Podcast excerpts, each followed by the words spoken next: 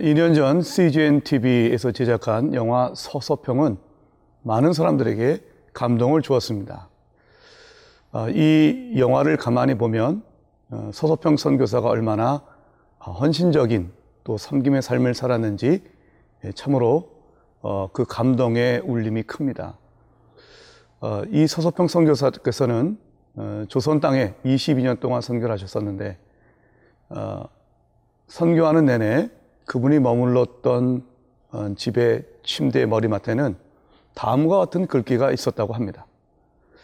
Not success, but service. 성공이 아니라 섬김이다. 날마다 잠이 들 때 그리고 일어날 때마다 어, 서수평 선교사님께서는 선교사의 본질이 무엇인가를 다시 한번 되새겼던 것입니다. 그분은 정말 섬김의 삶을 사셨습니다. 모든 것을 다 내주었고 심지어 돌아가신 후에는 시신마저도 해부용으로 어, 기증했을 정도였습니다. 이러한 그분의 헌신적인 삶을 인정하여서 어, 광주시는 어, 서서평 선교사님의 장례를 거 성대하게 치러줬고 많은 사람들이 나와서 그 죽, 그의 죽음을 애도하였다고 합니다. 이 영화의 처음 부분 보면 한 기자가 이렇게 질문을 던집니다. 왜 이렇게 산 거지? 서서평 선교사가 왜 그토록 그런 헌신적인 삶을 살았는지 질문하였던 한 기자의 질문은 바로 우리의 질문이기도 합니다. 왜 우리는 그와 같은 삶을 살아야, 만 하는 것일까요? 오늘 말씀을 통해 섬김의 삶이 우리 기독교인들에게 어떤 의미가 있는지 함께 묵상해 보도록 하겠습니다.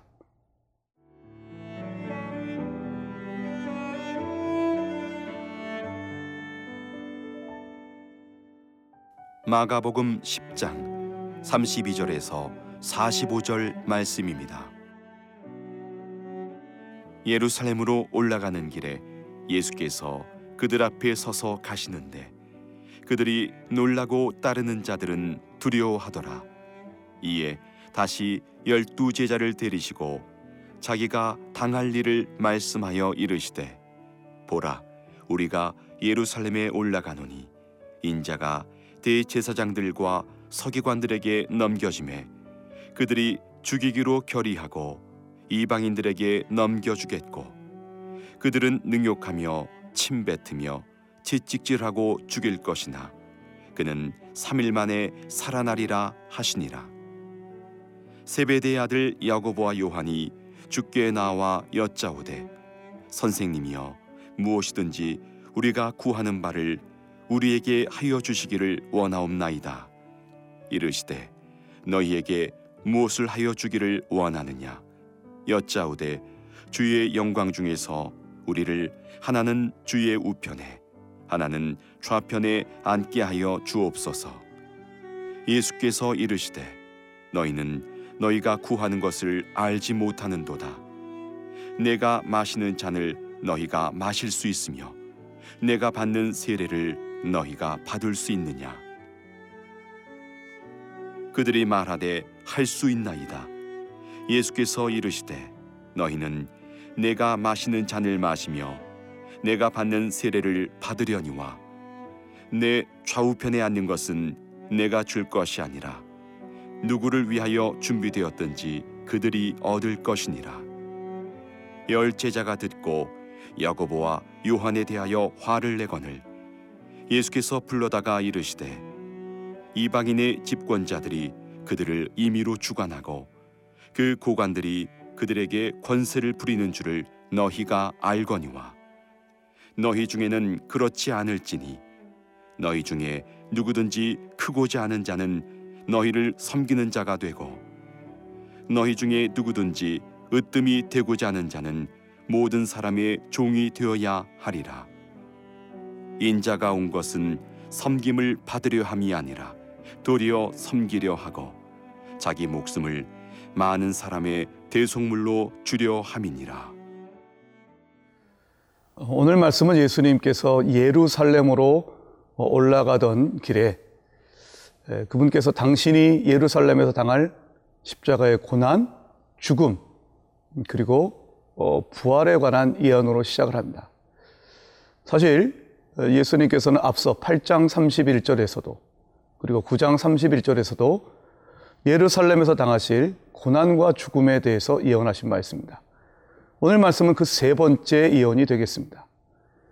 예수님께서 세 차례에 걸쳐서 당신이 예루살렘에서 당하실 고난과 죽음 그리고 부활을 예언하셨다면 마땅히 제자들이 그것을 새겨 들었어야 아, 했을 것입니다.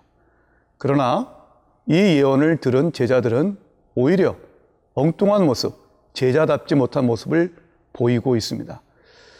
오늘 말씀에 등장하는 세베대 아들 야고보와 요한이 예수님께 다가와서 요청하였던 그 모습은 바로 예수님께서 십자가의 구속을 이루기 위하여 고난과 죽음을 당하시는 그 일을 전혀 마음 가운데 새기지 않고 그들의 욕심만 추구하는 모습을 적나라하게 보여주고 있습니다. 세베대 아들 야고보와 요한은 형제입니다. 근데 사실 야고보하고 요한은 어, 베드로와 함께 이 세 명이 예수님을 줄곧 잘 따라다녔죠. 어, 예수님께서 산에 올라가 변화되셨을 때, 그리고 예수님이 어, 야이로의 집에 가셔서 어, 이미 죽어버린 그 딸을 고치실 때도 세 명이 함께 동행했습니다. 그런데 오늘 보면은 세 명 가운데 베드로는 쏙 빠지고 세베대의 아들 야고보와 요한 형제들만이 남아 있습니다. 왜일까요? 그들에게 예, 예수 그리스도께서 영광을 얻는 그 모습 가운데에 이제 자신들이 차지하고 싶은 높은 권력의 욕심은 오직 두 사람만 차지하고 싶었기 때문이었습니다. 역시 피는 물보다 진한 것 같습니다. 평상시에는 함께 다녔던 베드로였지만 마지막 순간 그들의 욕심 앞에서는 베드로를 배제한 채 오직 두 사람만이 예수님께 나아가 자신들의 욕심을 자신들의 소원을 간구했던 것입니다. 이러한 질문에 대해서 예수님께서는 이렇게 이야기를 해 주십니다. 너희는 너희가 구하는 것을 알지 못하는 도다. 어, 세배대 아들 야고보와 요한이 요청했던 것은 어, 예수님께서 영광 중에 계실 때, 즉 예수님의 위대한 능력으로 로마 제국을 물리치고 이스라엘을 회복시키시고 예수님이 왕이 되실 때 자신들이 예수님의 가장 근거리에 높은 자리에 있기를 원한다는 것입니다. 그들은 자신의 욕망이 무엇인지 분명히 알고 있었습니다. 그러나 예수님 말씀하십니다. 너희는 너희가 구하는 것을 알지 못한다. 신앙적인 면에서 바라보면 야고보와 요한은 그들은 자신들이 추구하는 영광이 그것이 자신이 결국 헛된 것이고 허망한 것임을 깨닫지 못한다고 하는 의미입니다. 또 예수님께서 이 땅에 왜 오셨는지 예수님이 말씀하시는 메시아가 무엇인지 그들은 이해하지 못하고 있다는 의미이기도 할 것입니다. 그러면서 예수님께서는 너희가 내가 마시는 잔과 내가 받을 세례를 감당할 수 있냐고 물어보십니다. 이때 잔과 세례라고 하는 것은 예수님이 당하실 고난을 상징하는 아, 상징어라고 볼 수 있습니다. 구약에서는 인간의 진노를 향한 하나님의 진노가 진노를 담은 대접 혹은 잔을 표현하고 있습니다. 그리고 이 세례 역시 옛사람이 죽는다고 하는 면을 보라볼 때 바로 이 두 가지의 상징어는 예수님의 당하실 고난을 의미한다고 볼 수 있습니다. 예수님의 제자는 무엇입니까? 예수님께서 마신 잔과 예수님이 당하셨던 그 고난의 길을 걸어갈 것을 결단하는 자입니다. 영광 이전에 고난이 있어야 되고, 그리고 그 고난에 대한 합당한 영광은 오직 우리 하나님께서만 주실 것입니다. 사랑하는 여러분, 예수의 제자이기를 원하십니까? 영광을 원하십니까? 영광 이전, 영광 이전에 우리 예수님께서 걸어가셨던 십자가의 길을 묵상하는 우리 모두가 될 수 있기를 진심으로 바랍니다.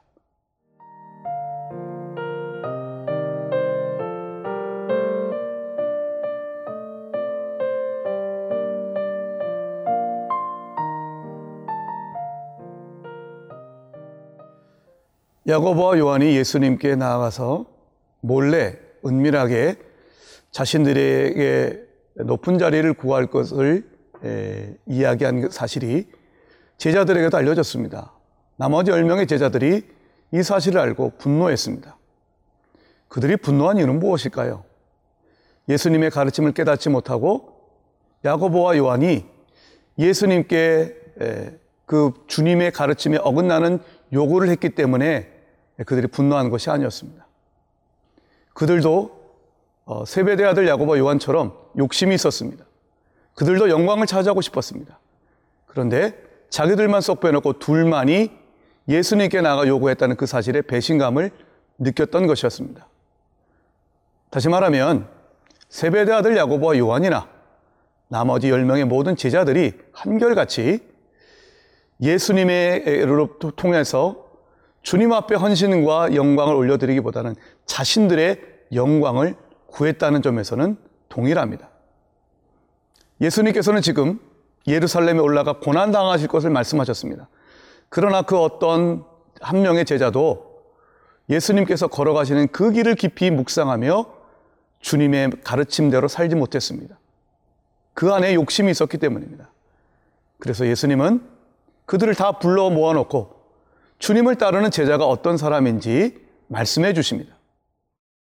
오늘 말씀 42절을 보면 너희가 알거니와 라는 말씀이 있습니다. 즉, 세상 사람들은 예수를 알지 못하고 주님을 따르지 않는 자들은 지배하고 다른 사람들을 억압한다고 하는 말씀입니다. 힘이 있는 자들은 자신의 영광을 위해 산다고 하는 세상의 세태를 지적하고 계신 것입니다. 그것을 제자들이 모르는 바가 아닙니다. 알지만 자기들도 역시 그렇게 하고 싶은 것입니다. 사실 가만히 보면 우리들도 그런 모습 있지 않습니까? 주변에 자기를 괴롭히는 사람이 있습니다. 나는 나중에 저, 절대 그렇지 않겠다라고 다짐하지만 내가 그 자리에 오르게 되면 그 힘을 갖게 되면 나 역시 마찬가지로 다른 사람들 섬기기보다는 나를 위해 다른 사람을 이용하는 것을 볼 수가 있습니다. 예수님께서 우리에게 말씀하시면 너희가 알거니와라는 이 말씀은 지식이 아닌 성령으로 거듭나야만이 우리가 그 탐심을 이기고 주님의 걸어가신 그 길을 걸어갈 수 있음을 말씀하고 계신 것입니다. 또한 우리 예수님께서는 이렇게 말씀하십니다. 너희 중에는 그렇지 않을지니 예수님을 믿는 자들은 세상과 달라야 함을 분명히 말씀하고 계신 것입니다. 그 다른 모습 무엇인가? 오늘 말씀 43, 44절을 보니 이런 말씀이 있습니다. 너희 중에 누구든지 크고자 하는 자는 너희를 섬기는 자가 되고 너희 중에 누구든지 으뜸이 되고자 하는 자는 모든 사람의 종이 되어야 하리라. 크다, 으뜸이 된다. 이 모든 것은 누구에게나 있는 욕망입니다. 그러나 그 으뜸이 되는 것, 큰 것에 대해서 예수님은 새롭게 정의하십니다. 진정 으뜸이 되는 것은 섬기는 것이고 진정 크게 되는 것은 다른 사람의 종이 되어야 된다는 것입니다.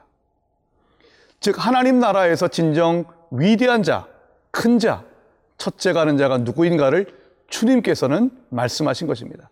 뿐만 아니라 주님은 마지막 45절의 말씀을 통해서 당신께서 이 땅에 오신 까닭이 섬김이라는 것을 말씀하십니다. 인자가 온 것은 섬김을 받으려 함이 아니라 도리어 섬기려 하고 많은 사람을 위한 대성물로 주려 함이라 라고 말씀하십니다. 대성물이란 전쟁에서의 포로 노예를 자유케 하기 위해서 치르는 대가를 이야기합니다. 우리 주님께서는 죄의 노예로 있는 욕심의 종으로 살고 있는 우리들에게 구원을 주시기 위해서 친히 섬김을 보여주셨습니다.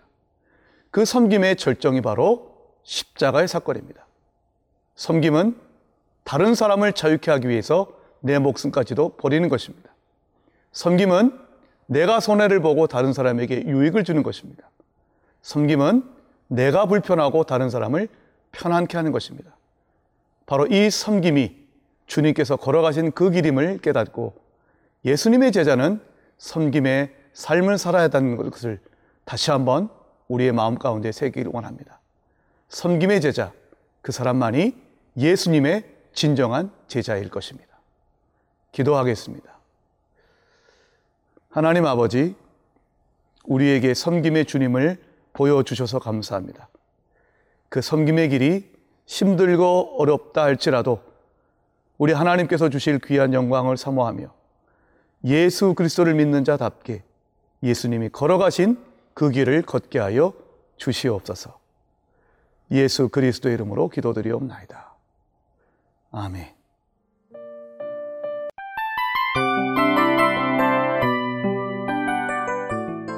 이 프로그램은 청취자 여러분의 소중한 후원으로 제작됩니다.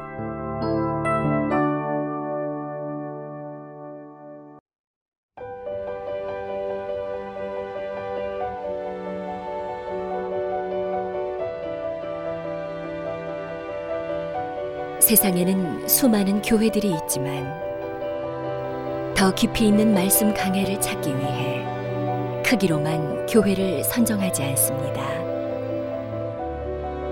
보다 좋은 영적 콘텐츠를 더 많이 나누기 위해 방송비를 받지 않습니다.